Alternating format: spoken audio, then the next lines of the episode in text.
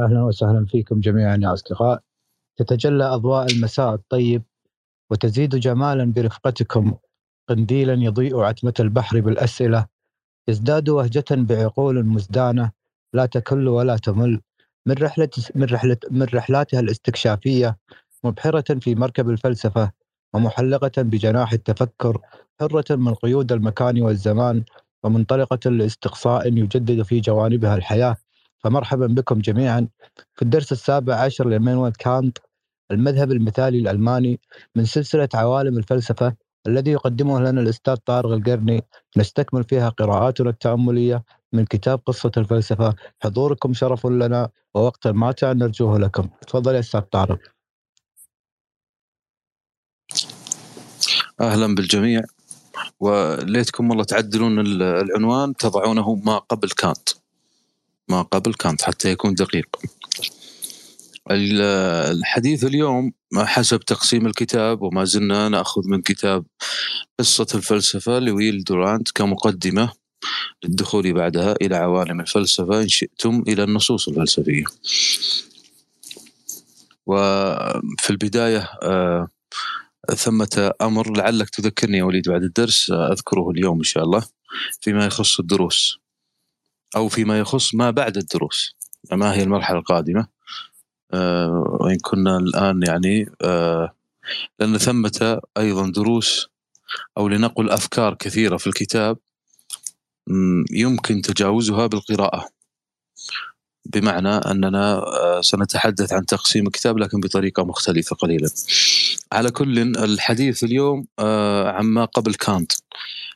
حتى إن شاء الله الدرس القادم على الأحد القادم إن شاء الله نبدأ في كانت وتحديدا في نقد العقل المحض عند كانت. نعطي مقدمة فقط على الكتاب لأن الكتاب واسع جدا و... ويحتاج إلى سيمينارات حتى ينتهى آه، منهم. لكن الحديث اليوم حسب تقسيم الكتاب أنه هنا قال الطريق إلى كانت والمذهب المثالي. تعلمون أن المذهب المثالي عند كانت هو امتداد للمذهب المثالي الذي عند افلاطون لكن مع اختلافات بينهما. فالمذهب المثالي أو المثالية إن شئتم الكانطية آه، إنما هي مثالية تتجه نحو الإنسان. وهو كان في ذلك الوقت يريد أن يؤسس مملكة العقل. ويريد أيضا أن يتحدث عن الفلسفة بلغة الفلسفة بمعنى أن تصبح الفلسفة غاية لا وسيلة لغيرها. والحقيقة أننا عندما نتحدث عن مشروع كهذا فلا بد أن ننيخ المطايا عنده لأنه مشروع ضخم جدا. لا أبالغ إن قلت أنه من أكبر المشاريع في العلوم كلها. الحقيقة أن نقد العقل المحض أو لنقل مشروع كانت بشكل عام مشروع واحد عموما نسقي مشروع نسقي واحد كان يريد أن يصل إلى فكرة واحدة. آه، قلنا أنه من أكبر المشاريع وقلنا ونقول أيضا أن كثير من الفلاسفة الذين أتوا بعده إلى اليوم ما زالوا متأثرين بأفكاره وإن حاول كثير منهم أو أكثرهم حاول الانفكاك عنها لكن البنية واحدة وهي بنية أن العقل مركزي العقل غاية وليس وسيلة وهذا طبعا بدون شك أنه مهم. طبعا من الأمور المهمة أيضا للدخول إلى عالم كانت أن تعلم أن كانت ينتهى إليه لا يبتدأ به. يعني لا يصح أن أبتدئ الفلسفة بكانت، إنما كانت ينتهى إليه. وكانت كان ذكيا جدا في في كتابته لأنه أخذ من واقعه الذي كان يعيش فيه. الفيلسوف المؤسس أي فيلسوف مؤسس هو الفيلسوف الذي يستفيد من التراكمية الفكرية التي كانت موجودة في زمانه وفي الأزمنة السابقة لكن يأخذ سيرورتها أي كيف حدثت؟ ما التراكمية التي حدثت في الفكرة التي يريد أن يناقشها؟ سيكون هناك ثغرة في الفكرة نفسها. هو يأتي ويعبئ هذه الثغرة.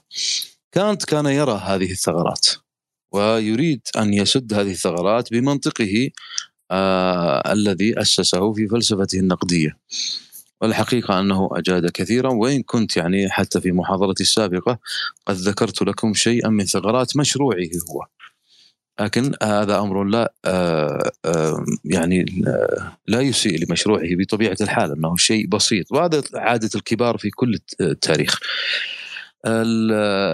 قلنا سابقا أن فولتير حاول أن يعقلن إن شئتم النصوص.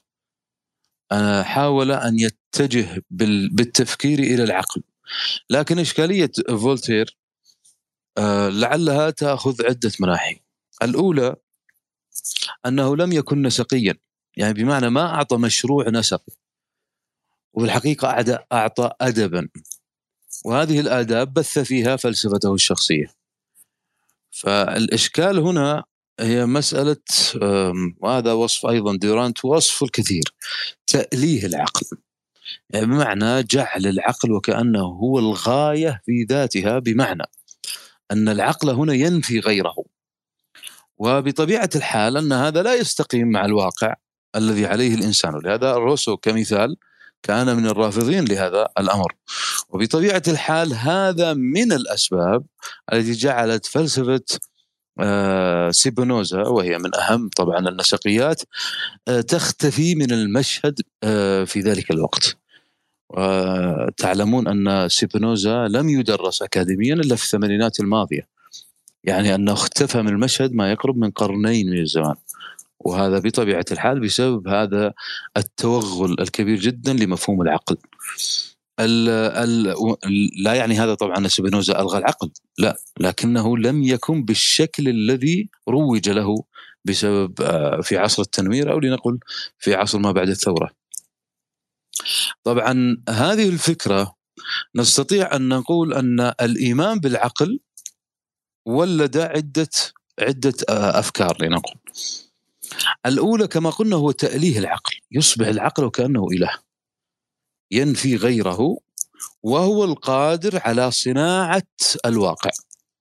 وهذه أيضا فيها إشكالية. إشكالية إشكالية من ناحية أن العقل تكوينه ليس بهذه الطريقة التي بولغ فيها. وسنأتي بعد قليل إلى بعض الأفكار وهذه الأفكار ما زالت إلى الآن تدرس آه، في فلسفة العقل في الإدراكيات في غيرها. فهذه إشكالية وقعت فيها لنقل وقع وقعت فيها الحضارة الأوروبية. نحن عندما نتحدث هذه الأحاديث فنحن نتحدث عن أوروبا تحديدا.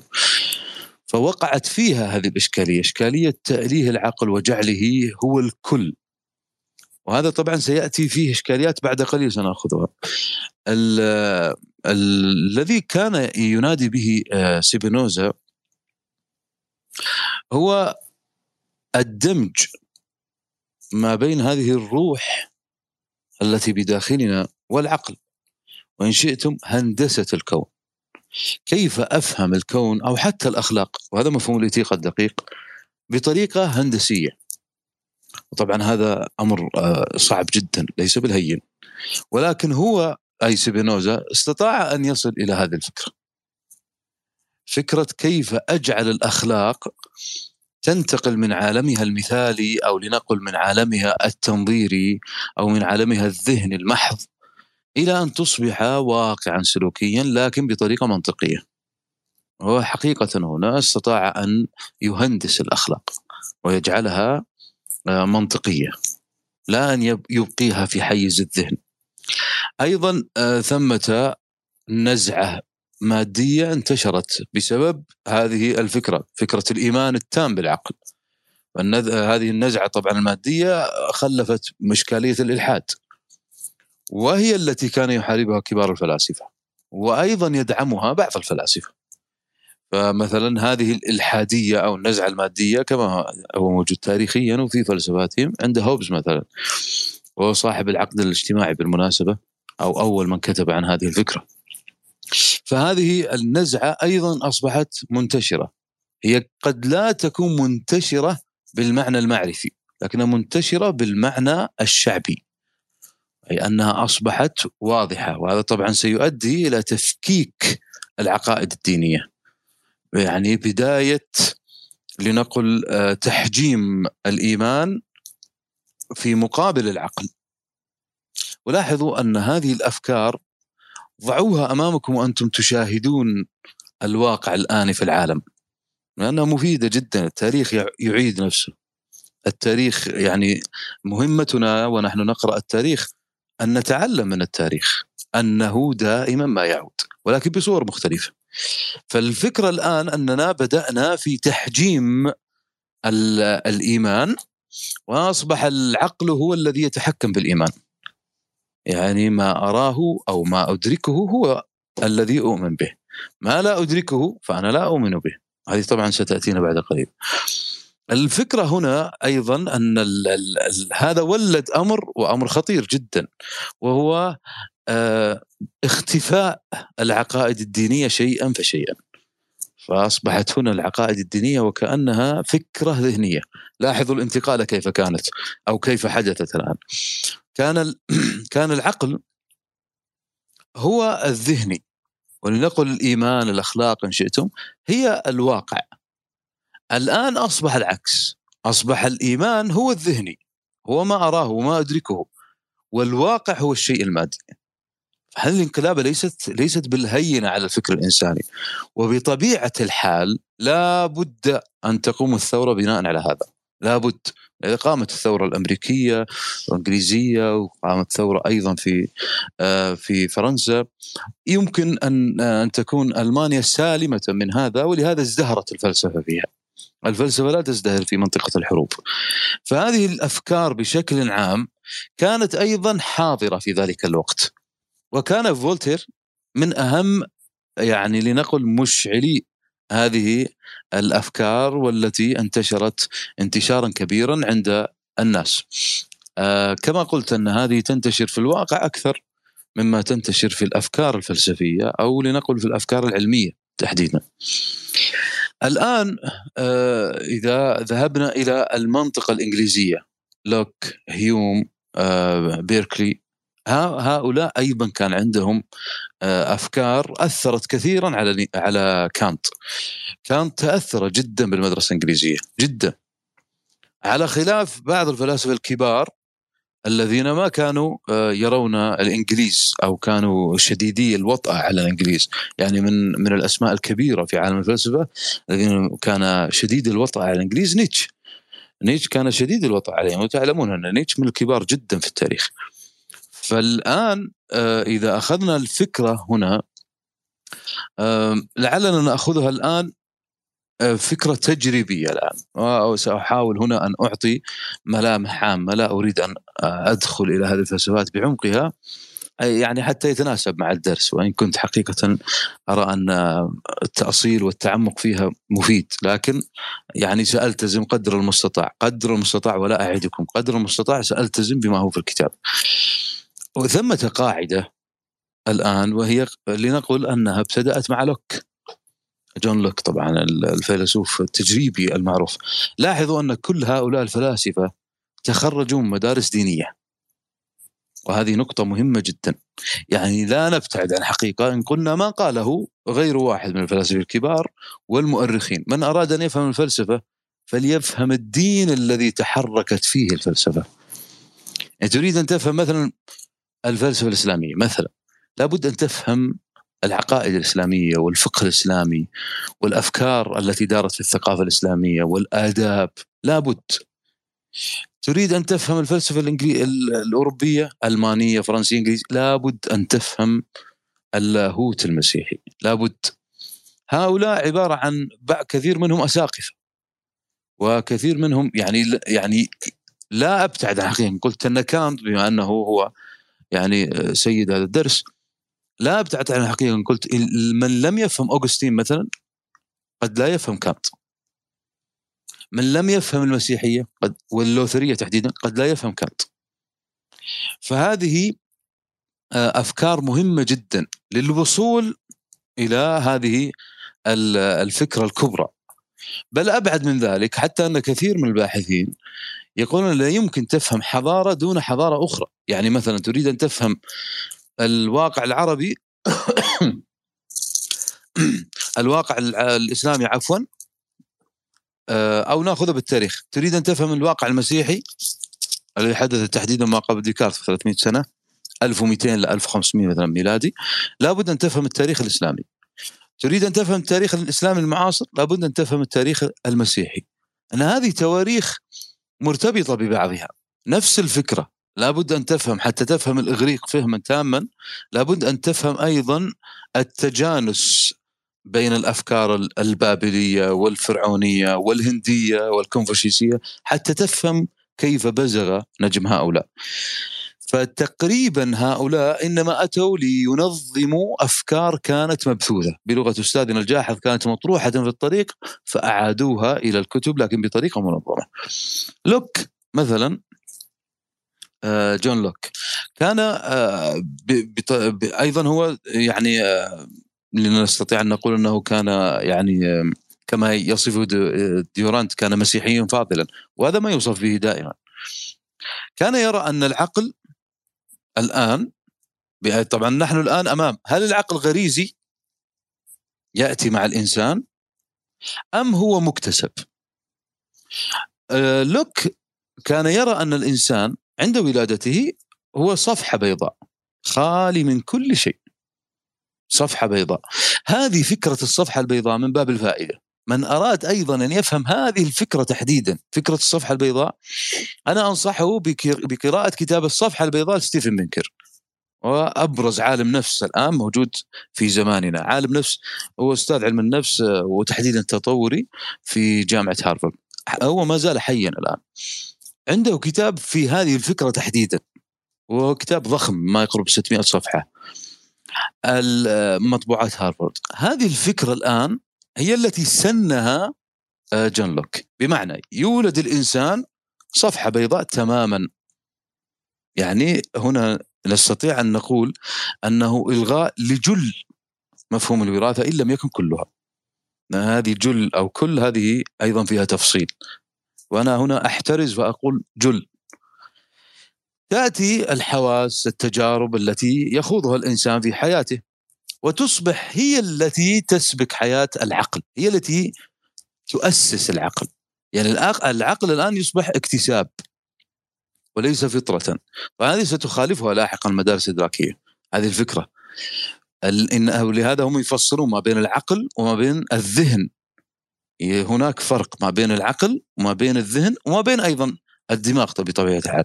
لكن نحن الآن نتحدث عن من كانوا يعيشون في القرن الثامن عشر. فنريد أن نأخذ هذه الفكرة حتى نعرف كيف تطورت لاحقا. تصبح الآن الحواس التجارب تصبح آه يعني حياتك بشكل عام هي التي تكتب سيرتك سيرة العقل. واضح؟ يعني كانها صفحة بيضاء تمتلئ بهذه التجارب. ثم هذه التجارب التي تبدأ الآن بالكتابه في هذا الكتاب تخلق ما نسميه الذاكرة. فيصبح عند الإنسان ذاكرة. بسبب هذه التجارب تبدأ هنا خبرة الوعي. بعد ذلك وعن طريق هذه التجارب يصبح لديك آراء. تصبح الآراء هذه الراي اللي تقول أنا أرى كذا هو عبارة عن هذه السلسلة. هذه كما قلت سيتم تجاوزها لاحقا هذه الفكرة الآن هي لنقل أنها قلب فكرة جون لوك هل هذه طبعا آه، تتفق أو لنقل أنها موازية للأفكار التي كانت سائده في ذاك الوقت هو في هذه الحالة يلغي أو لنقل أنه يثير الواقع إثارة كبيرة جدا. لماذا؟ لأن بهذه الحالة كيف تنبثق أفكارنا؟ عن طريق الحواس. الحاسة نفسها هي التي تولد أفكارنا. فتصبح هذه المادة يعني لأن هذه الحواس مواد تصبح هذه المادة هي الأساس لكل الأفكار التي عندنا. هذا إلغاء لماذا؟ للإيمان. ما عاد هناك إيمان ما عاد هناك غيبيات أصبح كل شيء أمامي. بطبيعة الحال هذه الفكرة وتأملوا حضورها الآن وتحديدا حضورها في المجتمعات يعني التي ليست متقدمة. هكذا يمكن ألطف هذه الكلمة. وهي فكرة أني أؤمن بكذا. لماذا؟ لأني أدركه لأنه مادي. أنا لا أدرك إلا المادي. فأفكاري التي أؤمن بها هي التي أجربها فقط. هي التي أخضعها لعقلي. عقلي نابع من ماذا؟ من تجاربي. أنا كنت صفحة بيضاء تماما. ولهذا هنا إلغاء تام وتجدون هذه النغمة سائدة. إلغاء تام لما نسميه عادات تقاليد موروث إلى آخره. هذه صفحة بيضاء يجب أن تصبح ان أن أصبح أنا صفحة بيضاء. فإذا طب ما الذي سأعبيه في هذه الصفحة البيضاء؟ هي هذه التجارب التي في حياتي. تصبح هذه الصفحة مليئة بماذا؟ بتجاربي وليس بما هو منقول من الآخر. تجاربي هذه كلها مادية. من خلالها أستقي أفكاري. تصبح الأفكار التي عندي هي عبارة عن ناتج لتجاربي. وهنا تأتي المعضلة الكبرى المنتشرة الآن وهي أني أنقل هذه التج... الأفكار التي أقولها وأجعلها قاعدة اجتماعية. وكأن العالم كله هو هذه الفكرة. طبعا تأتي هنا احترازات آه، زي ما أنت عارف كما لا يخفى عليك آه، إذا مرة يعني كانت لغتك يعني آه، يعني خارجة عن المألوف فتقول أثبتت الدراسات وتجد الدراسه يمكن على ثلاث أشخاص خمس أشخاص. هذه الفكرة الآن هي السائدة. لاحظوا أن يعني إذا كانت هذه سائدة في مجتمعات لا تخفاكم هذه المجتمعات عربية تحديدا هي نفس الأفكار التي كانت سائدة متى؟ في القرن الثامن عشر في أوروبا وطبعا تم تجاوزها بقرنين لكن هناك إشكالية في التحديث. هذه الفكرة الآن سيأتي بيركلي ويقول امرا آخر. وأرجو التركيز على هذه الفكرة الآن التي سنقولها. الآن أنا في غرفة. أنا هنا حتى يعني أسهل فكرة بيركلي قليلا. وبيركلي طبعا هو يعني أسقف يعني شيخ مطوع. الآن الفكر ولكن هو فيلسوف بطبيعة الحال. الفكرة هنا سأقول وانت تخيل هذا الأمر كما كما سأفترضه. أنا الآن في غرفة ولنفترض أني ما أسمع يعني أنا حاسه السمع عندي آه، يعني غير موجودة أو معطوبة. وبدأت أتحدث بصوت عالي أصرخ مثلا. هل سأسمع هذا الصوت أم لا؟ أنا لن أسمع هذا الصوت. أنا الآن لوحدي. لاحظ الغرفة لوحدي. ومن هو كان خارج الغرفة أو ما يوجد أحد حولي. وأنا لا أسمع. آلة يعني أداة السمع عندي غير موجودة. طيب؟ السؤال الآن هل الصوت الذي أطلقه موجود أم غير موجود؟ الآن بحسب هذه الفكرة الفكرة المادية التي قلناها قبل قليل هي هو هذا الصوت غير موجود إذا هو معدوم. لماذا؟ لأني لم أدركه. أنا ما أدركت هذا الصوت. يعني الحاسة وهذا منطق بيركلي يرى أن الحاسة نفسها هي التي نعرف بها المادة. ولولاها لما عرفناها. معنى ذلك أنه لا وجود حقيقي للمادة. إنما للإحساس. تصبح الماديات مجرد أفكار فقط في الذهن. يعني الآن على سبيل المثال وهو المثال هذا الذي طرحه يعني حتى ذكره ديورانت هو موجود أيضا يعني آه، المثال المشهور له. سآتي بمثال آخر لم يأتي به ديورانت.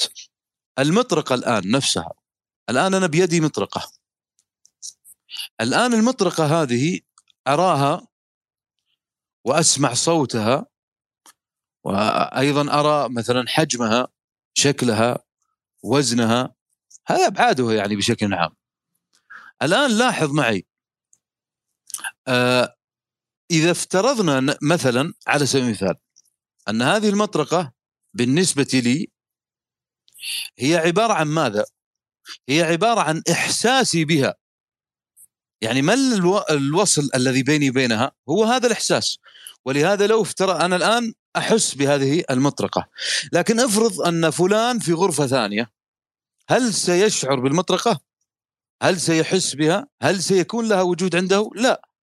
لأنه لا يشمها لا يراها لا يلمسها. اذا أحاسيسه بالنسبة للمطرقة معدومة. اذا المطرقة عند فلان الذي في الغرفة الثانية معدومة. لا يوجد شيء اسمه مطرقة في تصوره في إدراكه. فاذا اللي في الغرفة الثانية يقول ما دمت لم أدرك المطرقة فالمطرقة بالنسبة لي عدم وليست وجود. أما أنا فهي احساء أنا أحس وراه وغير ذلك من الحواس اذا هي موجودة. لاحظ الوجود والعدم في المطرقة بيني وبين من هو في الغرفة التي بجانبي مثلا. بهذه الحالة افرض إني أنا مثلا على سبيل المثال لا أشعر بهذه المطرقه مثل الصوت اللي قبل قليل هل سيصبح لها وجود؟ لن يصبح لها وجود لأني ما أحسست بها. اذا اذا تصبح عندنا قاعدة وهي لا وجود حقيقي للمادة إنما الوجود للإحساس. المادة نفسها المطرقة غيرها هي عبارة عن أفكار فقط فكرة موجودة عندي. ولولا هذا الإحساس لما توصلت لهذه المادة. اذا ما دمت لم أدرك هذه المادية فلا وجود لها فهي عدم. يعني عنده قاعدة كبرى الآن وهي أن تكون يعني أن يتم إدراكك حسيا. يعني متى تكون موجود؟ إذا أدركتك إذا أدركتك حسيا فقط. أما إذا لم أدركك حسيا فلا وجود لك. والوجود الحقيقي ليس للمادة نفسها إنما لإحساسي أنا هذه الآن تطور أيضا كبير جدا لمفهوم العقل يعني لو لو كما قلنا في فكرة الصوت قبل قليل لو تحدثت في غرفة لوحدي وكنت فاقد حاسة السمع فهل الصوت يعد حقيقة؟ هل يوجد حقيقة في هذا الصوت؟ جون لوك يرى أن الحقيقة هي مطابقة الواقع لما تدركه هذا مفهوم ترى الحقيقة عند الإغريق أيضا. يعني إذا أدركت الحقيقة أنا الآن ما هي الحقيقة عند جون لوك؟ هي مطابقة الواقع لما أدركه. أنا أدرك كذا اذا هو حقيقة. هذا من لوك. بيركلي لا قال ليس هكذا. إنما الحقيقة هي ما يتطابق مع الواقع كما يدركه الله. وليس كما أدركه أنا. طب ما الذي جعل بيركلي يقول هذا؟ سأتي بمثال مذكور عن بيركلي وهو أيضا كتبه لم يذكره ديورانت هنا. وهو مثال الغابة الشجرة في الغابة. الآن لو افترضنا جدلا أني أنا مثلا أجلس في منزلي وثمة يعني لا يوجد غابة في الرياض طبعا. لكن لنفترض أن ثمامه غابة. مثلا هذه الغابة فيها شجر. سقطت شجرة من هذه الأشجار مثلا الآن السؤال أنا الآن في منزلي ومنزلي بعيد لست في الغابة هل وقع السقوط حقيقة أم لا؟ أنا ما أدركت هذا السقوط لنفترض أني أنا الوحيد المخول برؤية هذا الأمر هل وقع السقوط فعليا أم لا؟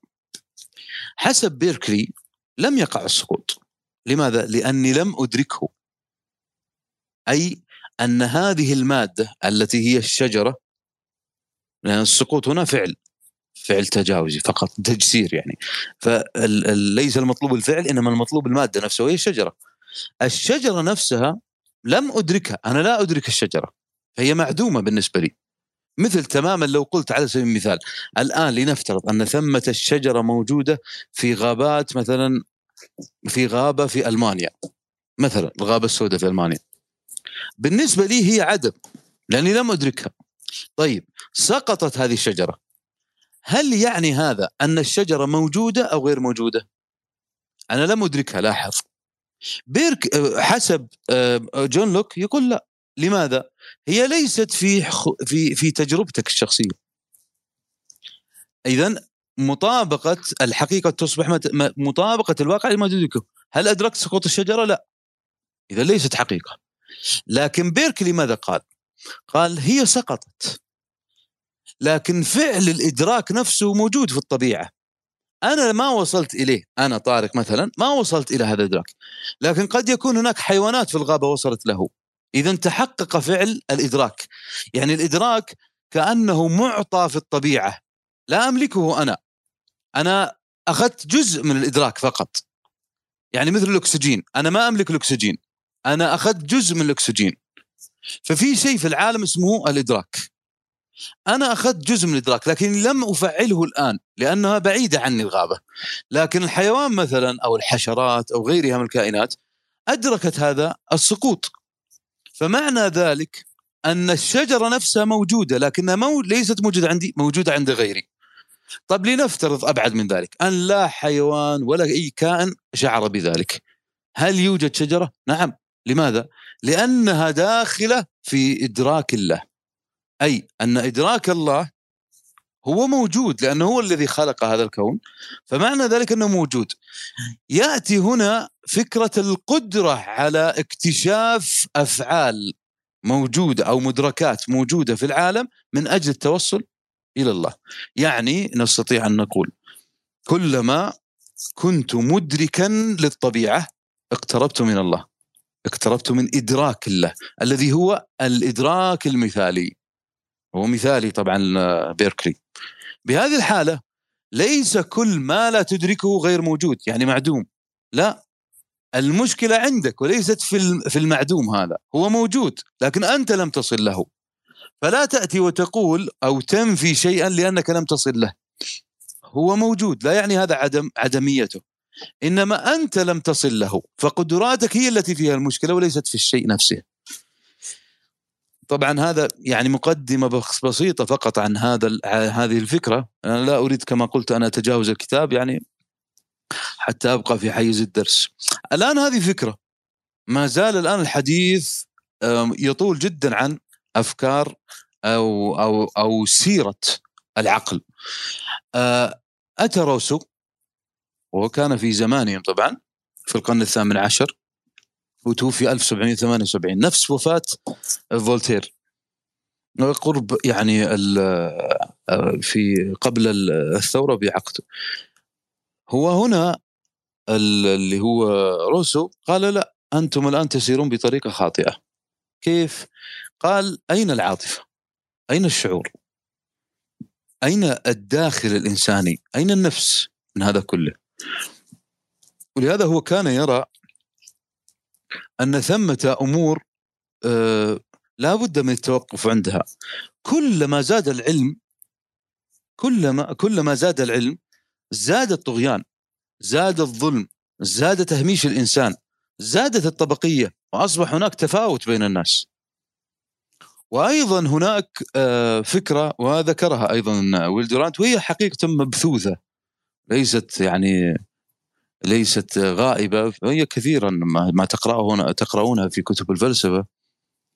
وهي أن إذا ظهرت العلوم ومن أبرزها الفلسفة تبدأ تختفي الأمانة. يعني نستطيع أن نجعلها قاعدة. إذا ازدهرت العلوم ومن أبرزها الفلسفة انخفضت الأمانة. هذه الفكرة كان يؤمن بها روسو كان يعلم يعني يرى أن الإنسان كلما تعلم كلما ابتعد عن طبيعته. يعني العلم صناعة وليست طبيعة. فأنت الآن تتعلم معنى ذلك أنك تبتعد عن طبيعتك. المفترض أن تبقى في طبيعتك. لا أن تزيد من تعليمك. كلما تعلمت كلما أصبحت يعني عندنا الآن صناعة وعندنا طبيعة. الصناعة هي العلم. لا يوجد إنسان يخرج من بطن امه هو هكذا بغريزه العلم إذا أنت تتصنع تكتسب هذا الأمر. فكلما يعني آه، تعلمت كلما اتجهت للصناعه فمعنى ذلك أنك ابتعدت عن ماذا؟ عن طبيعتك. ولعل هذا ملحوظ عند حتى في اللغة. أنا تجدوني الآن أتحدث بلغة ليست هي لغتي العادية. آه، هي لغة لغة أنا أتصنعها حتى يفهم الجميع مني. فأنا هنا كاذب. لكن أتصنع يعني. هذه الفكرة الآن هي فكرة من يعني يعني أستطيع أن أقول أنها تطبيق عملي ولا بأس أرتضيه لنفسي حتى يتم الشرح. هذه الفكرة تبين لك أن الإنسان كلما تصنع كلما ابتعد عن الأمانة. إنما ابتعد عن الفطرة ابتعد عن طبيعته. فكان روسو يناقش هذه الفكرة ويقول هذا أمر يعني يعني لا يستقيم مع حقيقة الإنسان. من هنا اخترع فكرة التربية. نستطيع أن نقول أن مؤسس علم التربية أو فلسفة التربية هو روسو في إيميل. طبعا هذه آه، كتابه هذا هو الذي أشعل آه، كانت. كانت آه، كان عنده برنامج صارم في في حياته.